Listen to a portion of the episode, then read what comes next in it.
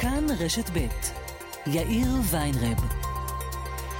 כאן רשת ב'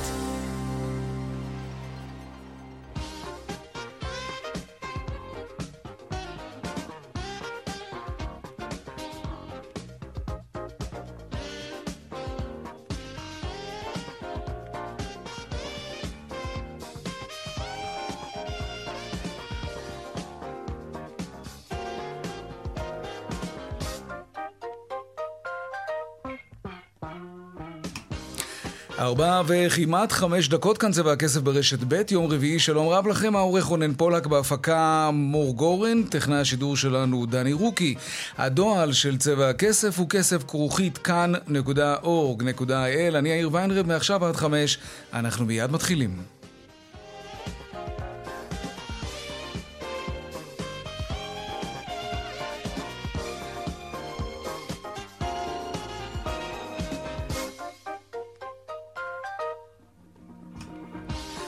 כותרות צבע הכסף ליום רביעי, איך לא ישראל מתייקרת. בזה אנחנו פותחים עוד ועוד רשתות וחברות מודיעות על ייקור המוצרים שלהן. היום מתקיים דיון נוסף אצל ראש הממשלה לפיד, בניסיון לבלום את העלייה במחירי הלחם המפוקח. עוד מעט אנחנו נרחיב בנושא הזה.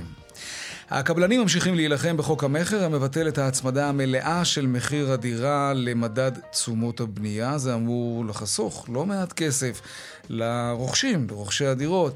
אז הקבלנים פנו בנושא הזה לבג"ץ. לטענתם התיקון לחוק הזה פוגע בזכויות היסוד שלהם. נעסוק גם בזה. תופעת המזוודות העבודות בנתב"ג, ההערכה היא שבכל יום יותר מ-300 מזוודות הולכות לאיבוד שם. רשות שדות התעופה גייסה מתנדבים כן, מתנדבים. למה מתנדבים בעצם ולא עובדים ממש שמקבלים שכר על מה שהם עושים? בכל אופן, ברשות שדות התעופה אומרים שהמזוודות יוחזרו בסופו של דבר לבעליהן. שלום שרון עידן, כתבנו לענייני תיירות ותעופה. כן, שלום אה, יאיר. תראה, מדובר על קמפיין חדש שיוצא היום ברשות שדות התעופה, שמדבר על המזוודות העובדות, יש כידוע לך רבות מאוד כאלה. כן. ברשות שדות התעופה מדברים על כך שבאמצעות עזרה של לא מעט מתנדבים שמתגייסים לנושא הזה, ופה צריך לפתוח סוגריים וגם אולי לשאול מדוע מתנדבים, כן, גוף אה, חזק מאוד כלכלית, שגם יכול להעסיק אה, עובדים שיעשו את הדבר הזה. נכון. הם מתכוונים להגיע לכמה שיותר אה, אנשים. אה, ולהחזיר להם את המזוודות. הם אומרים שבשבוע האחרון בלבד כבר הוחזרו כ-1,300 אה, מזוודות. אני רוצה להזכיר שמדי יום לא מעט מזוודות כאלה הולכות אה, לאיבוד, אם זה בהלוך, אם זה בחזרה לארץ, על פי הערכות משהו כמו 300 מזוודות. בחלק מהמקרים זה פחות, לכיוון ה-200, אבל בכל מקרה מדובר על מספרים גבוהים מאוד, שמצטברים לאלפים תוך שבועות בודדים. ההערכות הן שנאמר קמפיין הזה באמת יגרום לכך שחלק מה... המזוודות האלה יוחזרו לבעליהן, לפעמים אחרי שבועות ארוכים אה, מאוד, אבל זה עדיין לא אומר שלא נראה את התקלות האלה גם במהלך הקיץ וחגי תשרי, אה, ולכן כל מי שטס לחו"ל, כדאי מאוד שייקח בחשבון שיש עדיין בעיה לא פשוטה עם המזוודות, לא רק כמובן כאן בנתב"ג, אלא גם כן. בהעמסה של מזוודות בחוץ לארץ, בטיסות לתל אביב וכדומה, mm-hmm. אבל אולי גם הצעד הזה יאיר יעשה משהו. אולי, אנחנו מקווים כמובן, ש... ובעיקר מי שהמזוודה שלו הלכה לאיבוד. שרון עידן כתבנו, תודה רבה. ועוד בצבע הכסף בהמשך, דוח של רשות התחרות בנושא החלפים לרכב מצביע על כך שהנהגים הישראליים פראיירים, מעדיפים חלפים מקוריים על פני חלופים, אה, על פני חלופים ומשלמים על כך הרבה יותר כסף. למה אנחנו אומרים פראיירים? כי כי הדבר הזה נבדק די לעומק על ידי לא מעט גופים, והמסקנה היא שאין כזה הבדל בין המקורי לבין החיקוי. אנחנו פשוט לא אוהבים את, ה, את הביטוי הזה, לא מקורי, ובטח לא אוהבים את הביטוי הזה חיקוי. פערי המחיר לא נורמליים, ומתברר גם, וזה כבר משהו שאי אפשר לעשות מולו שום דבר, שחלפים לכלי רכב שאינם מקוריים לא זמינים בשנתיים הראשונות אחרי השקתו של רכב חדש. אבל אנחנו לא מדברים על זה, אנחנו מדברים על כלי רכב אחרים שאפשר להחליף את הקרבורטור המקורי, או את הכנף המקורי, או חלופים. צריך לשקול את זה. ואגב, החוק קובע שחייבים להציע לכם על כל חלף, כל, כל חלק חילוף, מוכרחים להציע לכם גם חלק חילוף שהוא לא מקורי. ועוד בהמשך נדבר על פירות הקיץ. יבול הפירות השנה הוכפל לעומת, לעומת השנה שעברה, והמחירים יורדים. ראינו את זה גם במדד המחירים לצרכן שהתפרסם לפני כמה ימים. נדבר גם על זה. והדיווח בשוקי הכספים כרגיל לקראת סוף השעה, אלה הכותרות, כאן צבע הכסף. אנחנו מיד ממשיכים.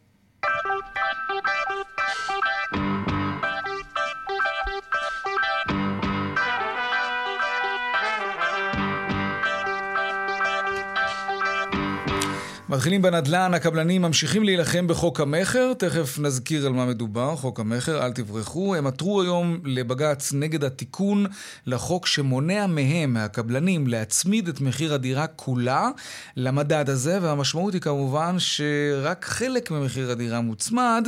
כשזה קורה, הם יקבלו בסוף הדרך, כן, פחות כסף. אבל זה אומר גם שאתם, רוכשי הדירות, תשלמו פחות כסף. וזה כבר נשמע יותר טוב. שלום ראול סרוגו, נשיא התאחדות הקבלנים. שלום יאיר. אתם אשכרה לא מוותרים. אה, נכון, כי אני חושב שאנחנו צודקים, ובית המשפט יפסוק אם אנחנו צודקים או לא. למה אתם צודקים? מכיוון שהחוק הזה הוא אינו חוקתי. זו פגיעה בערכים אחרים, אה, חוקתיים אחרים, כמו חופש החוזים, כמו אה, חופש העיסוק. אה, עד כמה האח הגדול יכול להתערב בחופש העיסוק שלנו. מחר יבוא משרד השיכון ויגיד לנו, רבותיי, אתם חייבים למכור דירות עם קרמיקה בצבע כחול. אה, יש גבול אה, לכל התערבות ממשלתית. זה לא דוגמה כזאת טובה, זה מה, מה, מה הקשר בין, בין זה לבין זה? מ- בא, מכיוון... תראה, אבל ראול, המחוקק בא, והוא לא אמר שלא מגיע לכם פיצוי על זה שבמהלך בניית הבניין, אה, המלט מתייקר, הבלוקים מתייקרו, החשמל, הבטון, ברזל, צנור, הכל מתייקר, את, אתם צריכים לקבל על זה שיפוי, פיצוי, זה ברור. אבל אם כל זה יתייקר, אז בסדר, הלקוח ישלם יותר, אבל יש מקרים שבהם... זה לא אמור להיות בתוך המדד. אתם קניתם את הקרקע במחיר מסוים, ואם במהלך השנתיים של הבנייה הקרקע הזאת כבר שווה יותר, למה אני כלקוח צריך לשפות אתכם על זה? זה לא, הכל פה עניין של נקודת התייחסות. אנחנו לא מסתכלים על הרכיבים שמרכיבים את הדירה, אלא על שמירה של ערך הכסף. כשאני מוכר דירה בשני מיליון שקל, ואני פורס את זה בתשלומים עתידיים, כן. אתה מכיר משהו שאתה משלם במשך שלוש שנים, ואתה לא משלם עליו הצמדה? יש מוצר כלשהו במשק, או עסקה כלשהי במשק, שאינה צמודה? מה זאת אומרת? יודע, אני, שאנחנו... אני קונה טלוויזיה ב-36 תשלומים, ואם פתאום... ואתה משלם ריבית? מה, אתה לא, לא, לא משלם? לא תמיד, לא תמיד. אגב, אתה, ממש אתה... לא. אני יכול לשלם אז בסדר, אז מעלים לך את מחיר הטלוויזיה. לא, לא מעלים את מחיר הטלוויזיה. האלקטרוניקה, השבבים התייקרו, אף אחד לא בא אליי, לא, פתאום לא, דפקו לי בדלת, שלום, אנחנו מסמסונג, תשלם יותר. אין לזה, יאיר, אין לזה שום קשר לשבבים. יש לזה קשר לעיתוי התשלום. יש מה שנקרא היוון או, או ערך נוכחי של תשלומים עתידיים. ולכן אנחנו רוצים לקבל את הכסף כפי שמכרנו את הדירה. אבל אתם בסופ... מקבלים, רק לא כמו קודם. בסופו של דבר, תראה, בסופו של דבר, הרי מחירי הדירות עולים, והם עולים בקצב הרבה יותר גבוה מאשר עליית תשומות הבנייה. אותם דיירים ששילמו 6% תשומות בנייה, ערך הדירה שלהם בשנה הזאת עלה ב-20%. אז הם לא הפסידו. אין פה מה להלין. אנחנו, סך הכל, כשאנחנו אה, מצמידים את, את הערך של הכסף, אוקיי? אז אנחנו מגדרים לנו, מגדרים את עצמנו ברגע, ברגע שבו חלק מהדירה צמוד וחלק לא, אז יקרה מה שחשבנו שיקרה. בסופו של דבר, כל רגולציה כזאת שמכבידה, הקבלן יגדר את הסיכון שלו ויעלה את מחירי הדירות. אתה אמרת יוריד, אני אומר הוא מוסיף. כי עכשיו הדייר ישלם על אותו חוסר בגידור של הסיכון על המדד, גם את הכסף עצמו וגם מס רכישה, כי הוא משלם מס רכישה. וזה באמת מה שקורה, תגיד? הקבלנים העלו מחירים עכשיו? עד כמה שאני יודע, כן, מחירי הדירות בכל הארץ עלו, זה יבוא לידי ביטוי ב-15 לשמיני. בגלל אה, העניין אה, הזה או בגלל הביקושים? כי יש עליית אה, מחירים בלי קשר. אני מניח שזה בגלל הכל. שוק הדיור הוא שוק של תחרות משוכללת. אבל, ראול, אבל לגופו של עניין. רגע, רגע, רגע, שוק הדיור הוא שוק של תחרות משוכללת. כאשר אתה מטיל רגולציה על כל השוק, במצב שבו הביקוש עולה על ההיצע, תראה כמה שלומיאלי משרד השיכון פה, אה, וכל מי שלקח חלק בחקיקת החוק. אם היו מטילים את החוק הזה, או עושים אותו, שהמחירים היו מאוזנים, ושאין עודף ביקוש על ההיצע, אז הקבלן לא יכל להעלות את מחיר הדירה. הוא לא יכול כי יש יותר היצע מאשר ביקוש. כן. זה הזמן היה לעשות את זה. עכשיו, אתה יודע, היו זמנים אחרים. לפני, לא הרבה, לפני 15 שנה זה היה בדיוק הפוך. הקבלן היה חלש והדייר היה חזק, הוא הכתיב לקבלן את תנאי תשלום, את ההצמדה, את הכל. למה? כי היה פחות uh, ביקוש על פני ההיצע. וקבלנים הפסידו כסף אז, תגיד?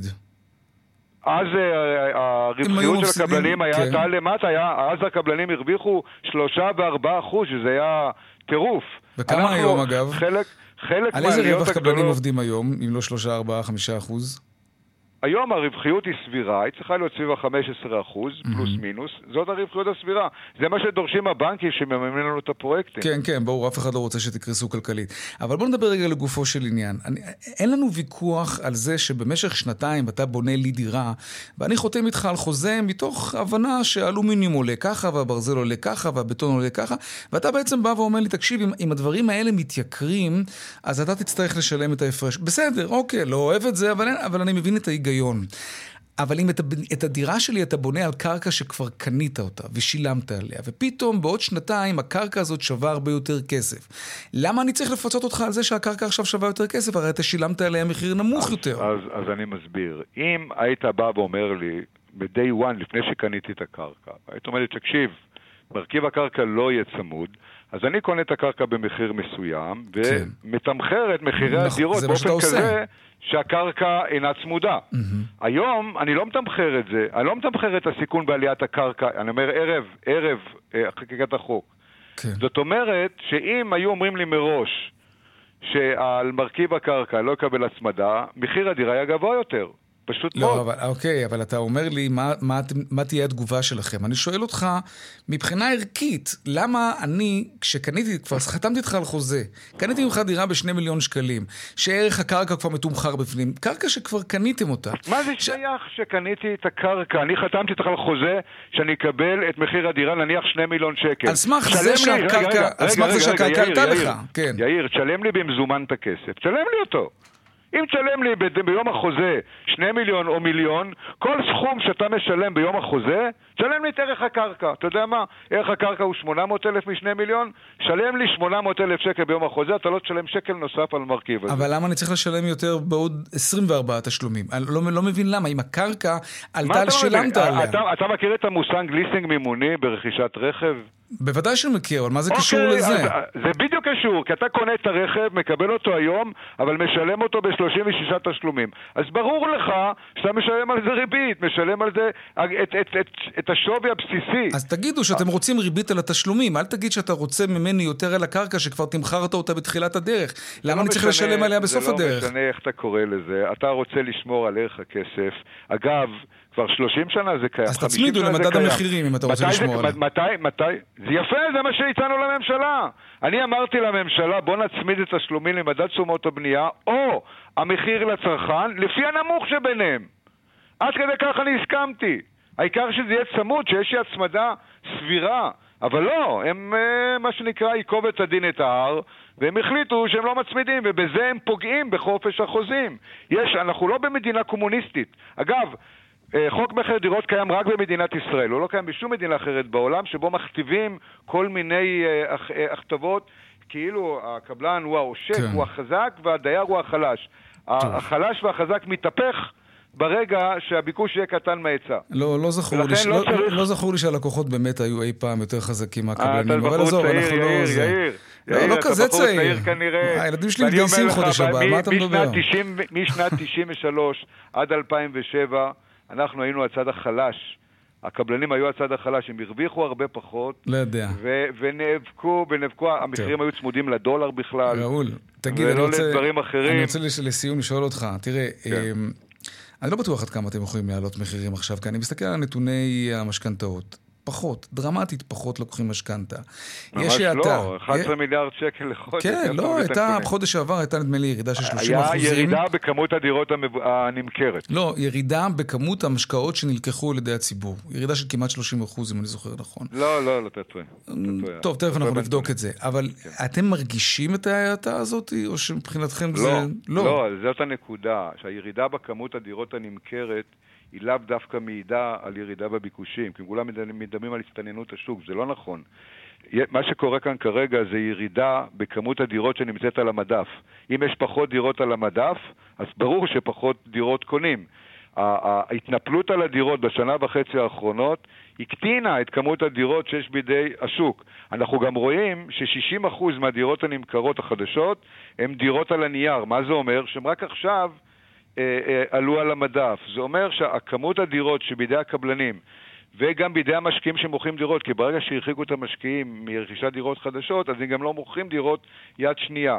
ולכן כמות הדירות שעומדת למכירה יורדת, ולכן זה מקטין אה, אה, את ה... זה מראה על היצע דירות קטן ולא על ביקוש קטן. עכשיו, איך אני יודע את זה? מה נייר הלקמוס לעניין הזה? מחירי הדירות. אם מחירי הדירות עולים, שהכמות הנמכרת יורדת, זה מראה שזה ירידה בהיצע, כן, לא ירידה ברור. בביקוש. טוב, תראה, ירידה של 26% ברכישת דירות, אה, גם על ידי משקיעים וגם הציבור הכללי, ירידה של 16% נדמה לי. נכון, זה לעומת 2021, שהייתה כן. שנת שיא, אי אפשר להשוות 21 לשום שנה אחרת. תראו, בסופו של דבר, וזה, אני הייתי רוצה לסיים בזה, הפתרון למשבר הדיור ולשוק הדיור ולעלת המחירים זה הגדלת ההיצע. ומה שעושה השר אלקין, עושה בדיוק את ההפך. הוא מרחיק את הקבלנים, הוא פוגע בהם, הוא לא מוציא מספיק דירות אה, אה, אה, למכירה. הוא לא מוציא, לא מוציא מספיק קרקעות למכירה, למרות שהיה גידול כאן. אנחנו מצפים שהמדינה, רמ"י, יפסיק לספסר בקרקע, ימכור לנו שלוש, קרקע ל-300 אלף דירות שיש היום בידיים של רמ"י. נכון, חלק לא מוכן בגלל תשתיות, אבל יעביר לנו, לקבלנים, את, ה, אה, את הבעלות על הקרקע הזאת במחירי 2019, אנחנו נמכור את הדירות במחירים יותר זולים. זה הצעד היחידי שיפתור את הבעיה, ולא mm-hmm. כל מיני okay. אה, אוקיי. יריות בקפצונים כמו שינוי חוק המכר, שלא לא רק שלא מוזיל את העלויות, אלא הוא מעלה את העלויות. ראול סרוגו, נשיא התאחדות הקבלנים, תודה רבה לך על השיחה הזאת. בבקשה. להתראות. טוב, גל ההתייקרויות במשק זה גם חלק מהעניין, מהחיתולים דרך הלחם ועד uh, אתונה uh, בסנדוויץ', הכ- הכל מתייקר. שלום דנה ארקצי, כתבתנו לענייני כלכלה. שלום יאיר. בואי נתחיל עם הדיון שהיה אצל ראש הממשלה בנושא מחירי הלחם שבפיקוח. כן, אה, נכון, מדובר בדיון המשך, אה, כבר התקיים דיון לפני מספר אה, ימים בנושא הזה, הועלו כמה הצעות, איך לבלום את עליית, את הזינוק במחיר, במחירי הלחם. דיברו, היו הצעות על הורדת המע"מ על מוצרי יסוד, העלאת המחיר שמשלמים הבסיסים בצה"ל ובתי החולים על הלחם בתמורה להוזלת המחיר לציבור. כל מיני הצעות, ראש אגף תקציבים נשלח לגבש הצעה, היום הוא מגיע, מגיש הצעה שמאוד דומה אה, להצעה שהציע שר החקלאות עודד פורר באותו דיון, לפיו תבוטל העלייה החדה של ה-36 תהיה עלייה מתונה בחלק מהמוצרים המפוקחים אה, לפי תקופות, כך אה, שזה יהיה לפי תקופות, אה, עלייה כזאת, ובסופה, בסוף התקופה, אה, יהיה יציאה מהפיקוח ללחם. ראש הממשלה פנה לשרת הכלכלה, ביקש ממנה לפנות uh, למאפיות, לקחת חלק במניעת העלייה כן. ולהימנע מהעלאת מחיר. כמובן שכל uh, הדבר הזה... הובא אה, לדיונים משפטיים, לבדוק אה, מבחינה משפטית אה, עד כמה אפשר אה, ליישם כזה דבר. שוב, גם להצעה הזאת צריך את שיתוף הפעולה של המאפיות, שכרגע דורשות את מלוא העלאת המחירים אה, כפי שנקבע לפי, אה, אה, לפי המלצת ועדת המחירים. אוקיי, אנחנו כמובן נקווה שיהיו משם בשורות טובות. אה, מה לגבי אה, יתר החברות והיבואנים והיצרנים שמעלים מחירים, מה, מה הכותרת היום? אז uh, אנחנו נעשה מעין סקירה וקצת נזכיר מה קרה כאן בתקופה האחרונה. אנחנו מדברים על עלייה בביצים של 6.5%, בחלב של 5%, הלחם 36%, החשמל שהתייקר וגם הדלק, החשמל כמובן בעלייה חדה. אה, ואנחנו מדברים על החברות, ששוב אה, חזרו להודיע על עליות מחירים.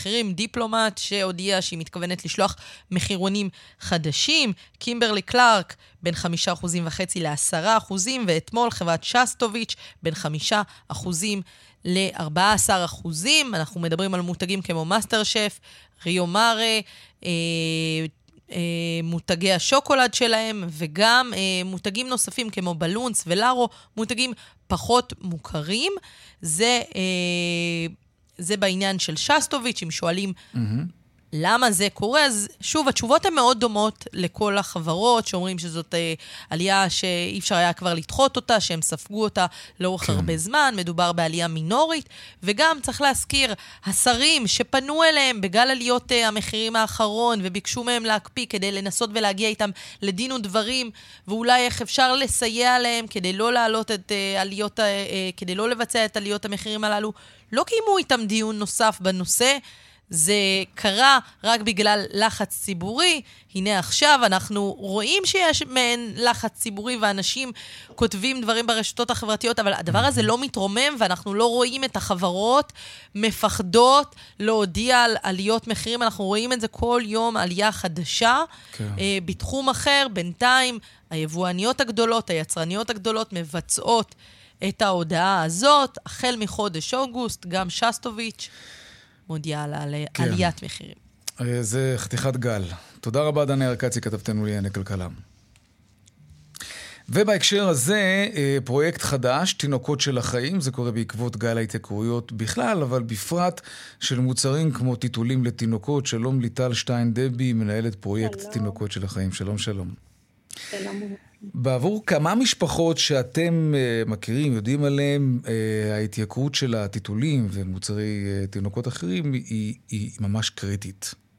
היא קריטית מאוד, מאוד מאוד קריטית, לא רק להם, לכולם, אבל בעיקר למשפחות האלה, שלצערנו נאלצות uh, לבחור בין uh, אוכל לבין לשלם חשבון חשמל ולבין בחירות שהן uh, באמת באמת קשות. Mm-hmm. על כמה משפחות מדובר, ממה שאתם יודעים? כרגע בישראל יש 26 אלף תינוקות אה, רעבים שאנחנו יודעים עליהם. אנחנו גם יודעים שיש עוד המון המון תינוקות. רגע, רגע, רגע, זה, זה חתיכת משפט. 26 אלף תינוקות רעבים, איפה הנתון הזה? אנחנו, זה נתון שאנחנו לקחנו מאנשים שיודעים על, יודעים על זה, רווחה וכולי. אבל אנחנו גם אומרים שיש יותר מזה, כי לא כולם מדברים על הרווחה. רגע, אבל תגדירי לא רעב. לא, לא זה, זה משפט שאי אפשר? סתם לזרוק אותו באוויר ככה. 26 רעב. אלף תינוקות רעבים, ת, תגדירי רעב. זה, רעב זה אימא שלא יכולה לתת לתינוק שלה בקבוק של אוכל שהוא קריטי עבורו בשנה הראשונה לחיים שלו. שהיא לא יכולה לתת לו את זה, אין לה איך.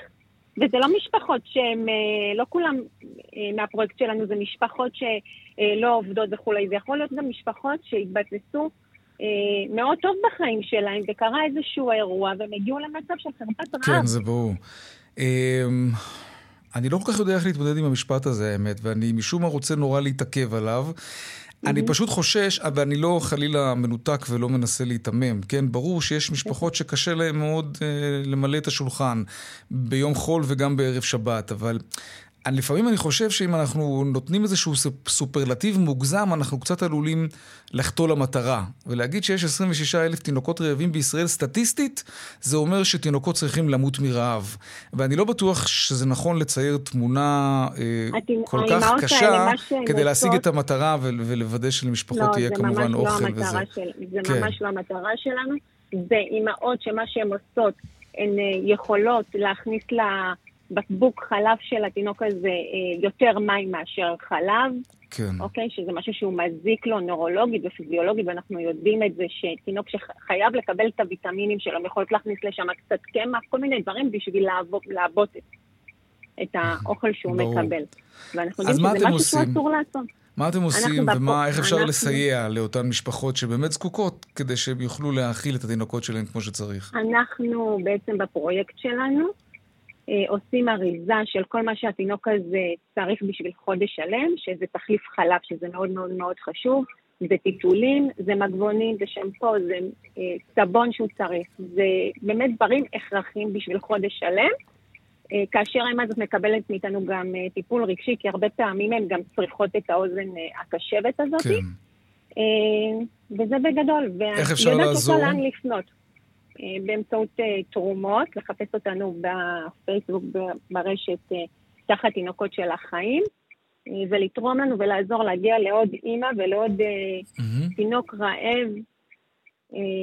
וזה עצוב, זה עצוב שיש כן. תינוקות ואימהות שלא יכולות להעניק להם את הדבר הבסיסי ביותר. פרויקט תינוקות של החיים.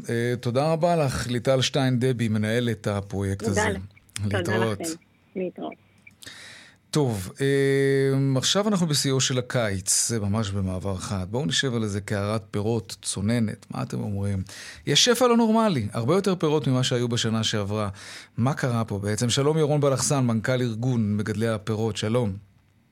שלום, צהריים טובים. איזה פרי אתה הכי אוהב אגב? ואל תגיד לי כולם היו בניי. איזה, אני אגיד לך את האמת, כן. אני, אני מאוד אוהב מנגו. למרות אני. שאני מגדל אגסים, כן? אה, גם אגסים נהדרים. כן, אבל בעיקרון אני, באמת, אני לא, מנגו זה- זה- זה- זה- אני צרכן. פירות אה, כן. מוגבר, הייתי קורא לזה. מהמם. ואיך היבול של המנגו השנה? יבול המנגו הוא יבול טוב, טיפ-טיפה פחות אה, משנה שעברה, אבל בסך הכל... איך אה, יכול להיות? אתה המנכ"ל, מה זאת אומרת? אה, לא, אני אומר, שיבול המנגו השנה עומד על 60 אלף טון, שנה שעברה 70 אלף טון, ירידה בערך של כעשרה אחוז. למה? מה קרה? אבל בסך הכל יהיה מספיק פרי. תשמע, יש לפעמים כל מיני שינויי מזג האוויר במועדי פריחה או במועדי חנתה, שזה יכול להשפיע על, על כמויות הפרי. אבל uh, בסך הכל ברמה הארצית, במגוון הפירות, בפרט בפירות הקיץ כמו נקטרינות, אפרסקים, אגסים, תפוחים, דובדבנים, אנחנו עומדים השנה על כמויות מאוד יפות שמוכפלות משנה שעברה. עם פרי איכותי, טעים ובריא, פרי ישראלי. אוקיי, מה- מה- מה גרם השנה באמת ליבולים הגדולים יותר? מה שגרם השנה בעיקר זה מנות קור, מה שעץ הנשיר והגליל זה צורכים מנות קור. אה, הייתה שנה אה, שופט מנות קור, וכמובן גם אה, כן, היה. חתיכת חורף, כן. כן, היה חתיכת חורף, חורף עם הרבה מנות קור. אה, וזה גרם ל... ליופי של להסתכנות יבול. מאוד טובה של, ה... של, הח... של ההתעוררות של העצים. לאחר מכן, גם בשלבי הכנתה, היו תנאי מזג גביר, האביב היה טוב בזמן הפריחה, כך ש... מצוין. הכל טוב, אז כל זה צריך להשפיע... ל... ליבולים הטובים של השנה. כל זה צריך כמובן להשפיע על הכיס שלנו. אז אז זה אומר שגם רמות המחירים הם נמוכים יותר עכשיו, השנה. כן, בוודאי, רמות כן. המחירים... אני אנחנו- זוכר את הנקטרינות, ואת ה... כן. שזה היה משהו כמו 60 שקל לקילוגרם בשנה שעברה. לא יודע למה, זה נצרב לי בזיכרון. אה, איך, איך הפעם? ותכף נעבור על עוד אוקיי, פירות. הש- בוא, נ- נ- נכון להיום, נכון להיום, הנקטרינות לצרכן נמכרות אה, סביב ה-19 שקלים, 9 עד 10 שקלים. Mm, אה, כנ"ל האפרסקים. אה, האגסים עכשיו שהתחילו לכתוב גם נעים במחירים האלה 9-10 שקלים.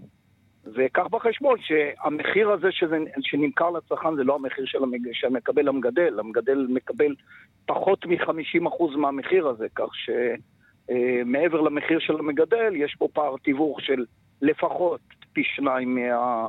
אה, אם לא ש...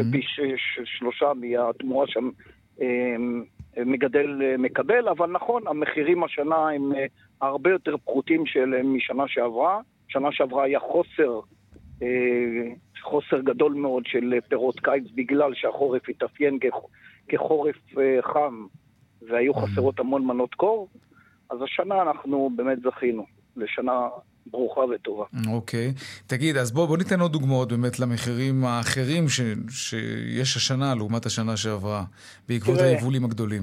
בוא, אני נתתי לך דוגמה, אפרסקים נמכרים היום סביב ה-9-10 שקלים, כנ"ל הנקטרינה, ענבים? ענבים סביב ה-15 שקלים. אה, בואו נזכור שענבי יבוא, שלא היה ענבים, ב...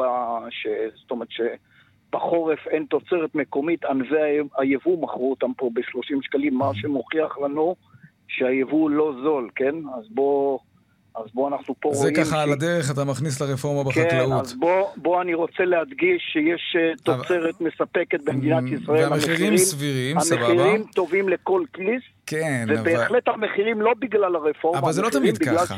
מה, אתה, הרפורמה הזאת היא, היא לטובת תקופות שבהן באמת לא, לא יהיה יבול טוב, וזה קורה לפעמים. ואז רוצים להציף את השוק בפירות וירקות מחו"ל כדי להוריד את המחיר. אני עד היום לא ממש הצלחתי להבין למה אתם מתנגדים לזה, הרי זה אמור גם לגדר אתכם ו- ולשמור עליכם מצד אחד, אבל גם על הכיס של הצרכן מצד שני. כשיהיה מחסור בנקטרינות, אז יביאו כאלה מעבר לים, ואז גם לא יהיה מחסור, וגם המחירים יהיו סבירים. טוב, אז בואו בוא נעשה סדר. אנחנו, אנחנו נוכחים שהיבוא לא זול. אני נתתי דוגמה שהיה חוסר בענבים, בחורף שאין ענבים ב, בפרי, ביבול המקומי של המגדלים הישראלים. נתת דוגמה שאולי לא עובדת, אבל יש גם הרבה אז- מאוד דוגמאות אחרות שזה כן אז עובד. אני יכול לתת לך עוד דוגמה. אני יכול לתת לך עוד דוגמה. למשל, התפוח פינק ליידי עכשיו, שנמכר על המדף ברשתות השיווק, כן. הוא לצרכן סביב ה-18-19 שקל, כאשר הפרי הישראלי, התפוח הישראלי, נמכר היום סביב 10-11 שקל. נו, מצוין, תחרות. היום. אוקיי, תחרות, אבל מה, שאנחנו, מה שאני רוצה להגיד... זה חלק מהעניין, זה השונות בעיקר- במחיר, כן. כי מה שאני רוצה להגיד אם היבוא לא היה, בעיקר- לא הייתם מוכרים בעשרה שקלים. ברור. לא, לא, כן. זה, לא, זה לא, לא קשור ליבוא, כי נקטרינות? ואפרסקים כרגע לא מייבאים. לא מייבאים נקטרינות ואפרסקים. אוקיי. יש חסמים של הגנת הצומח, וטוב שזה כך. ואני אומר, אה, אם אנחנו נדבר על הרפורמה, רפורמה צריכים לבנות אותה בשכל, ולא צריך ללכת על ראש, על ראש החקלאים, כפי שהתנהגו שר האוצר ושר החקלאות כן. בתחילת הדרך. אנחנו לא הבעיה, אנחנו הפתרון. אנחנו תמיד טענו מהמם. שהמתח רווחים במחיר הגבוה הוא נקבע על ידי רשתות כן, השיווק. יש לא מעט לא חולאים. בשרשרת. ואגב, כנ"ל לגבי שנה שעברה. כנ"ל לגבי שנה שעברה. המחירים הגבוהים נקבעו על ידי רשתות השיווק. אנחנו לא נוכל... האצבע אה, המאשימה לא כן. צריכה להיות כלפי החקלאים. ירון, אנחנו לא נוכל להיכנס אה, עכשיו לדיון לרפורמה, כן, אני מבטיח לך. בפעם הבאה אנחנו כמובן נעסוק בזה. אני חייב לשאול אותך לסיום, תגיד, אה, איך זה יכול להיות שהאבטיחים לא כפופים אליך? איך ויתרת על האבטיחים? מה פתאום זה ירק? פתאום לימדו אותנו לפני כמה זמן שאבטיח זה ירק. אתה יודע איזה כן, אכזבה טוב, זאת הייתה? אז ככה, אבטיח זה שיח, והוא מסווג אה, כירק, כנ"ל זה המילון והתות שדה, אבל אין לי בעיה, אני... כן. אנחנו עובדים בשיתוף פעולה, ענף הפירות וענף הירקות, כך שכל, כולנו, כל הענף הצומח, אנחנו... תדע לך שרונן פולק הלך לסופרמרקט והתעקש שיחליפו, ייקחו את כל האבטיחים למרות המשקל שלהם ויעבירו אותם למחלקה של הירקות. והוא לא הניח להם עד, שזה, עד שהם, כאילו לא הייתה ברירה כבר והסופר נסגר. זה, זה מאוד מוזר הדבר הזה שזה ירק. נכון. ואני חושב שאתה צריך אה, לתפוס את זה אליך. לעשות משהו בנדון, תומר. אני ארגיש לא נעים לדבר עם, אה, עם מי שאחראי על הירקות, על אבטיחים. ידידי מאיר יפרח. נכון, מאיר יפרח, נכון. ירון בלחסן, מנכ"ל ארגון מגדלי הפירות, ללא אבטיחים. תודה רבה. תודה החובב רבה, מנגויים. ותצרכו פירות כחול לבן, זו תקופה שיש שפע פירות, נהדר. במחיר לכל כיס. תודה רבה. כל טוב. להתראות. ביי. ביי ביי. אה, דיווחי תנועה עכשיו.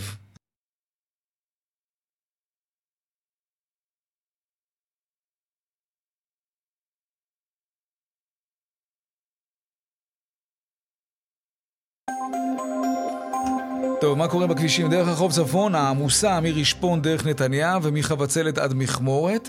דרך שש אה, צפונה, אה, מנשרים עד בן שמן יש עומס, ומנחשונים עד אייל, ובהמשך מעירון עד אליקים. לכיוון דרום יש גם עומס, מנחשונים עד בן שמן. עדכוני תנועה נוספים בכאן, מוקד התנועה כוכבי 9550, זה הטלמסר שלנו, אבל לא רק שם. גם באתר כאן וביישומון של כאן, הפסקת פרסומות ומיד אנחנו חוזרים לדבר על חלקי חילוף לרכב, מקורי מול גנרי, מול לא מקורי. מיד חוזרים. וכאן גם צבע הכסף, יש חוק במדינת ישראל, וכל חוק אה, הוא חוק מחייב כמובן, זה חוק. כשאתם הולכים למוסך ומבשרים לכם שצריך להחליף את הקרבורטור או כל חלק אחר במכונית, הם חייבים, חייבים על פי חוק להציע לכם לצד החלק המקורי, שזה ברור שהם יציעו לכם כי הוא יקר יותר, גם חלק שהוא איננו מקורי. האם זה קורה בפועל? שלום אה, מור משה חנציס, ראש חטיבת המחקר ברשות התחרות. מורן, שלום יאיר. מה, לא קראתי לך מורן? עכשיו כן. אה, אוקיי. מה מגלה המחקר שעשיתם, מורן? אמ, אז קודם כל אנחנו הסתכלנו על דגמי הרכב הנפוצים שנמכרו בישראל בשנים האחרונות, ועל כן. החלפים הנפוצים שנרכשו עבור הרכבים האלה.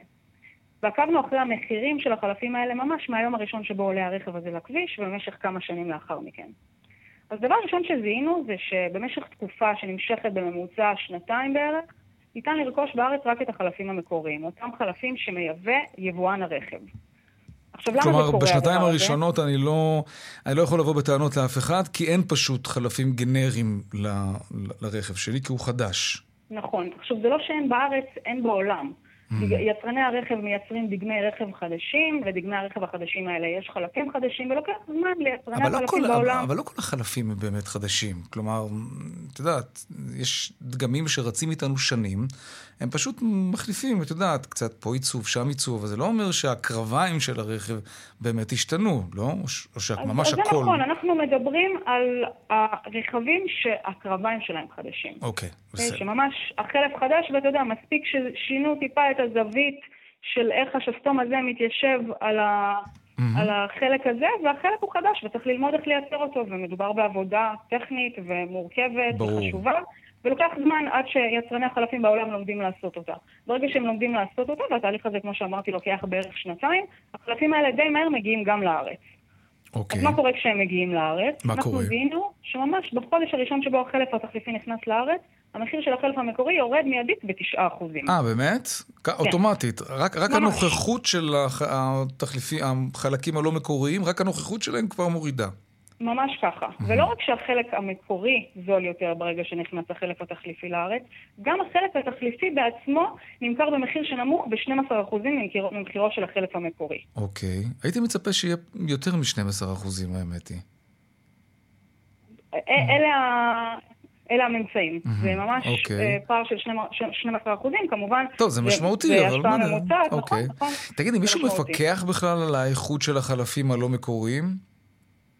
יש כל אה, יבואן שרוצה להביא לכאן אה, חלפים, גם אם זה חלפים מקוריים וגם אם זה חלפים תחליפים, צריך לקבל רישיון לשם כך ממשרד התחבורה, הוא כפוף לרגולציה. החלפים שמגיעים לישראל אה, הוכרזו כבטוחים לשימוש. אוקיי, okay, עכשיו, זה משהו שנתקלתי בו וגם אחרים, לא מעט, שנגיד צריך להחליף איזה משהו, אז, אז המוסכניק אומר, אה, אלף סיפורי סבתא. בקיצור, זה שאין, זה ייקח כמה ימים, אה, הם פחות טובים, אה, כל מיני סיפורים כאלה. להאמין או לא להאמין, הם חייבים להחזיק במלאי את החלפים האלה לצד החלפים המקוריים. מה החוק באמת קובע כדי שהוא ייטיב איתנו, הצרכנים?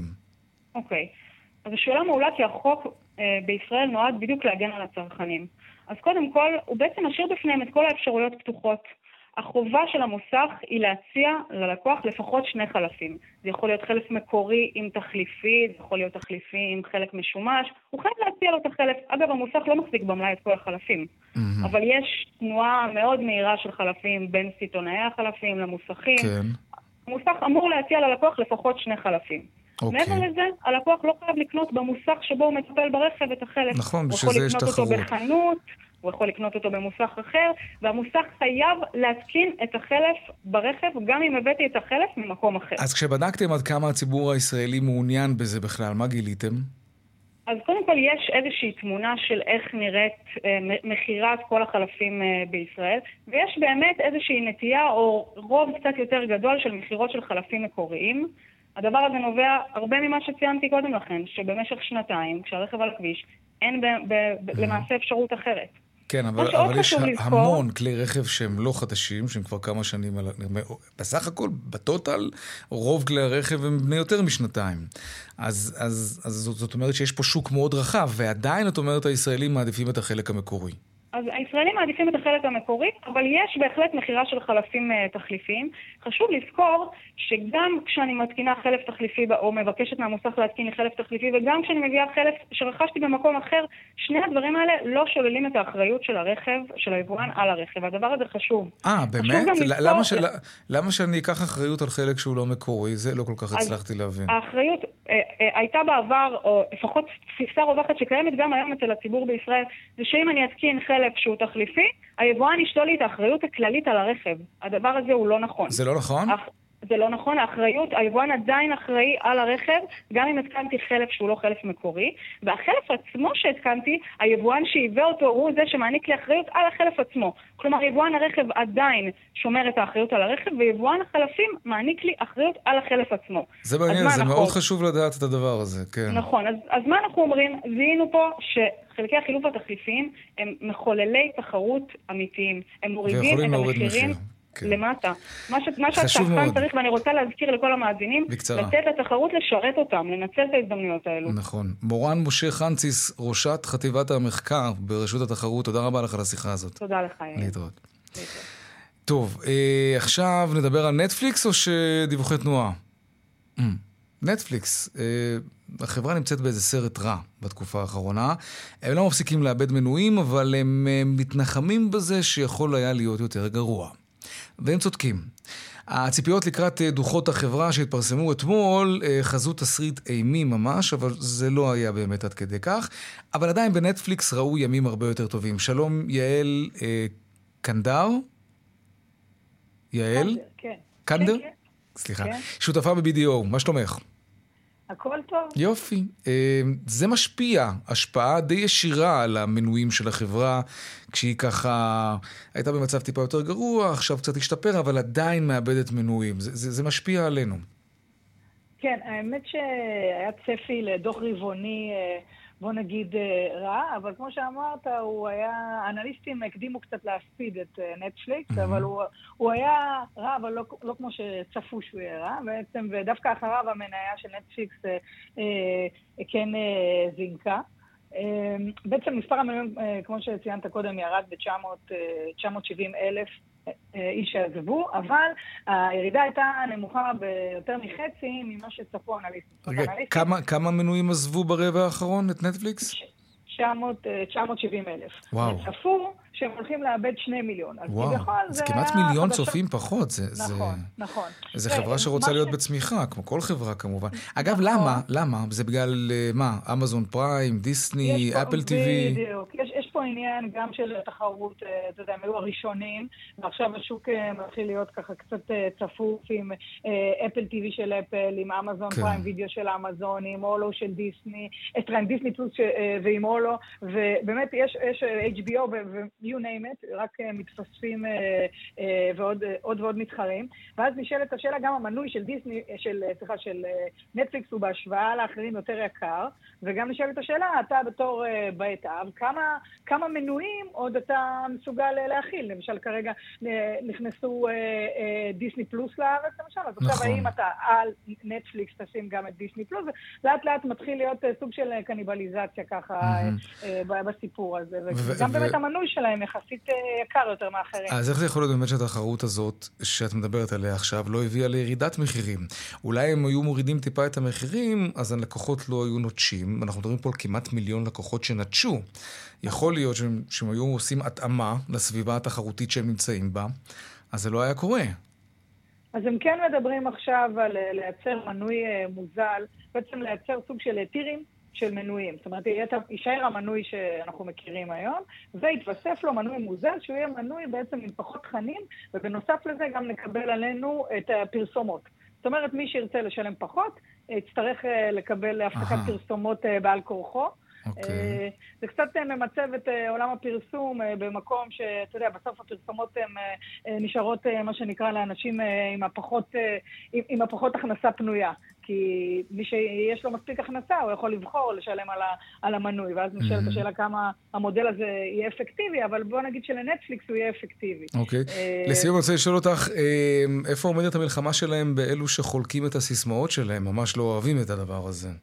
כן, אז גם פה בעצם סוג של הייתה אה, הכרזה לפני מספר ימים שנגמרו אה, מתנות החינם, ארוחות החינם. אבל זה לא ממש ארוחות חינם. אם אני קונה. רישיון לחמישה מסכים, מה אכפת להם שאני נותן להורים שלי את אחד המסכים האלה? מה זה... אה, זה, זה, זה מעבר ל, ל, למסכים, אתה יודע. זה בסוף, היום הם יודעים שיותר מ-100 מיליון משקי בית עושים שימוש בשירות, בשירות שלהם בלי לשלם ישירות לנטפליקס. וואו, איזה כמעט, מספר. זה כמעט חצי מהמנויים שהם משלמים לחברה. 아, אז טוב. מה ש... בגלל ש... בגלל שהם מבינים, הם ידעו מזה, אגב, הם יודעים לזהות גם, באמת אה, לפי הכתובות IP, מי הוא אה, משתמש, מה שנקרא, במרכאות אה, לא משלם, או לא, לא חוקי, נקרא לזה, mm-hmm. והם בעצם מבינים שזה אנשים שכנראה יהיה קשה לגרום להם להפוך להיות מנוי, כי אם הם היו רוצים, כבר היו הופכים להיות מנוי, הם מעדיפים, אתה יודע, להיות פרי ריידרים כאלה. אז מה שהם הולכים לעשות, זה הם הולכים בעצם אה, אה, לתת לאנשים את האופציה לשלם על שיתוף. זאת אומרת, תהיה, אה, אם אני, אה, יש לי מנוי ואני רוצה לשתף גם אותך, אז אני יכולה בשלושה דולר, 2.99 okay. דולר לחודש, אני אוכל אה, אה, לשתף גם אותך, ואז בעצם, אמנם הם לא ירוויחו עוד מנוי במחיר מלא, אבל הם כן ירוויחו משהו. אבל ירוויחו משהו, בדיוק. בדיוק. יעל. קנדר, אה, מנהלת היחידה ושותפה ב-BDO, אה, היחידת הדיגיטל ב-BDO ושותפה שם. כן. תודה רבה לך. תודה לך, להתראות יום טוב. ערב טוב. כן, דיווחי תנועה דרך רחוב צפונה עמוסה מרשפון עד נתניהו ומחבצלת עד מכמורת. עדכוני תנועה נוספים בכאן מוקד התנועה כוכבי 9550 זה הטלמסר שלנו באתר של כאן וביישומון של כאן. פרסומות ומיד חוזרים.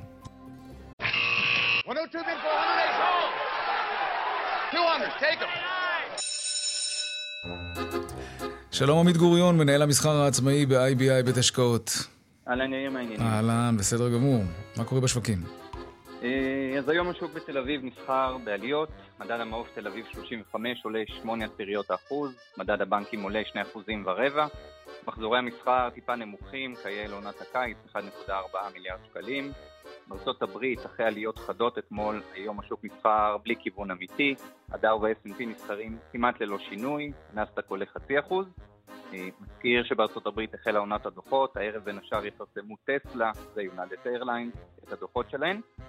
באירופה חם, לא רק בצל, גם נתוני אינפלציה ביבשת ממשיכים להכביד על המדדים שם, היורוסטוק יורד חצי אחוז. אה, לסיום המטח, גם הדולר גם היורו מתחזקים היום מול השקל, בתמיכת הציפיות להמשך העלאות ריבית. הדולר נסחר ברמות של 3 שקלים 45 אגורות, והיורו 3 שקלים 52 אגורות. זהו, אחלה יום.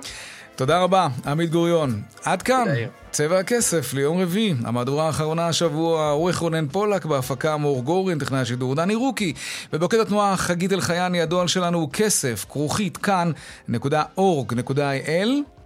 מיד אחרינו בנימיני וגואטה, אני יאיר ויינרי, משתמע כאן שוב ביום ראשון בארבעה אחר הצהריים, ערב טוב שקט, שיהיה לנו סוף שבוע מעולה, שלום שלום.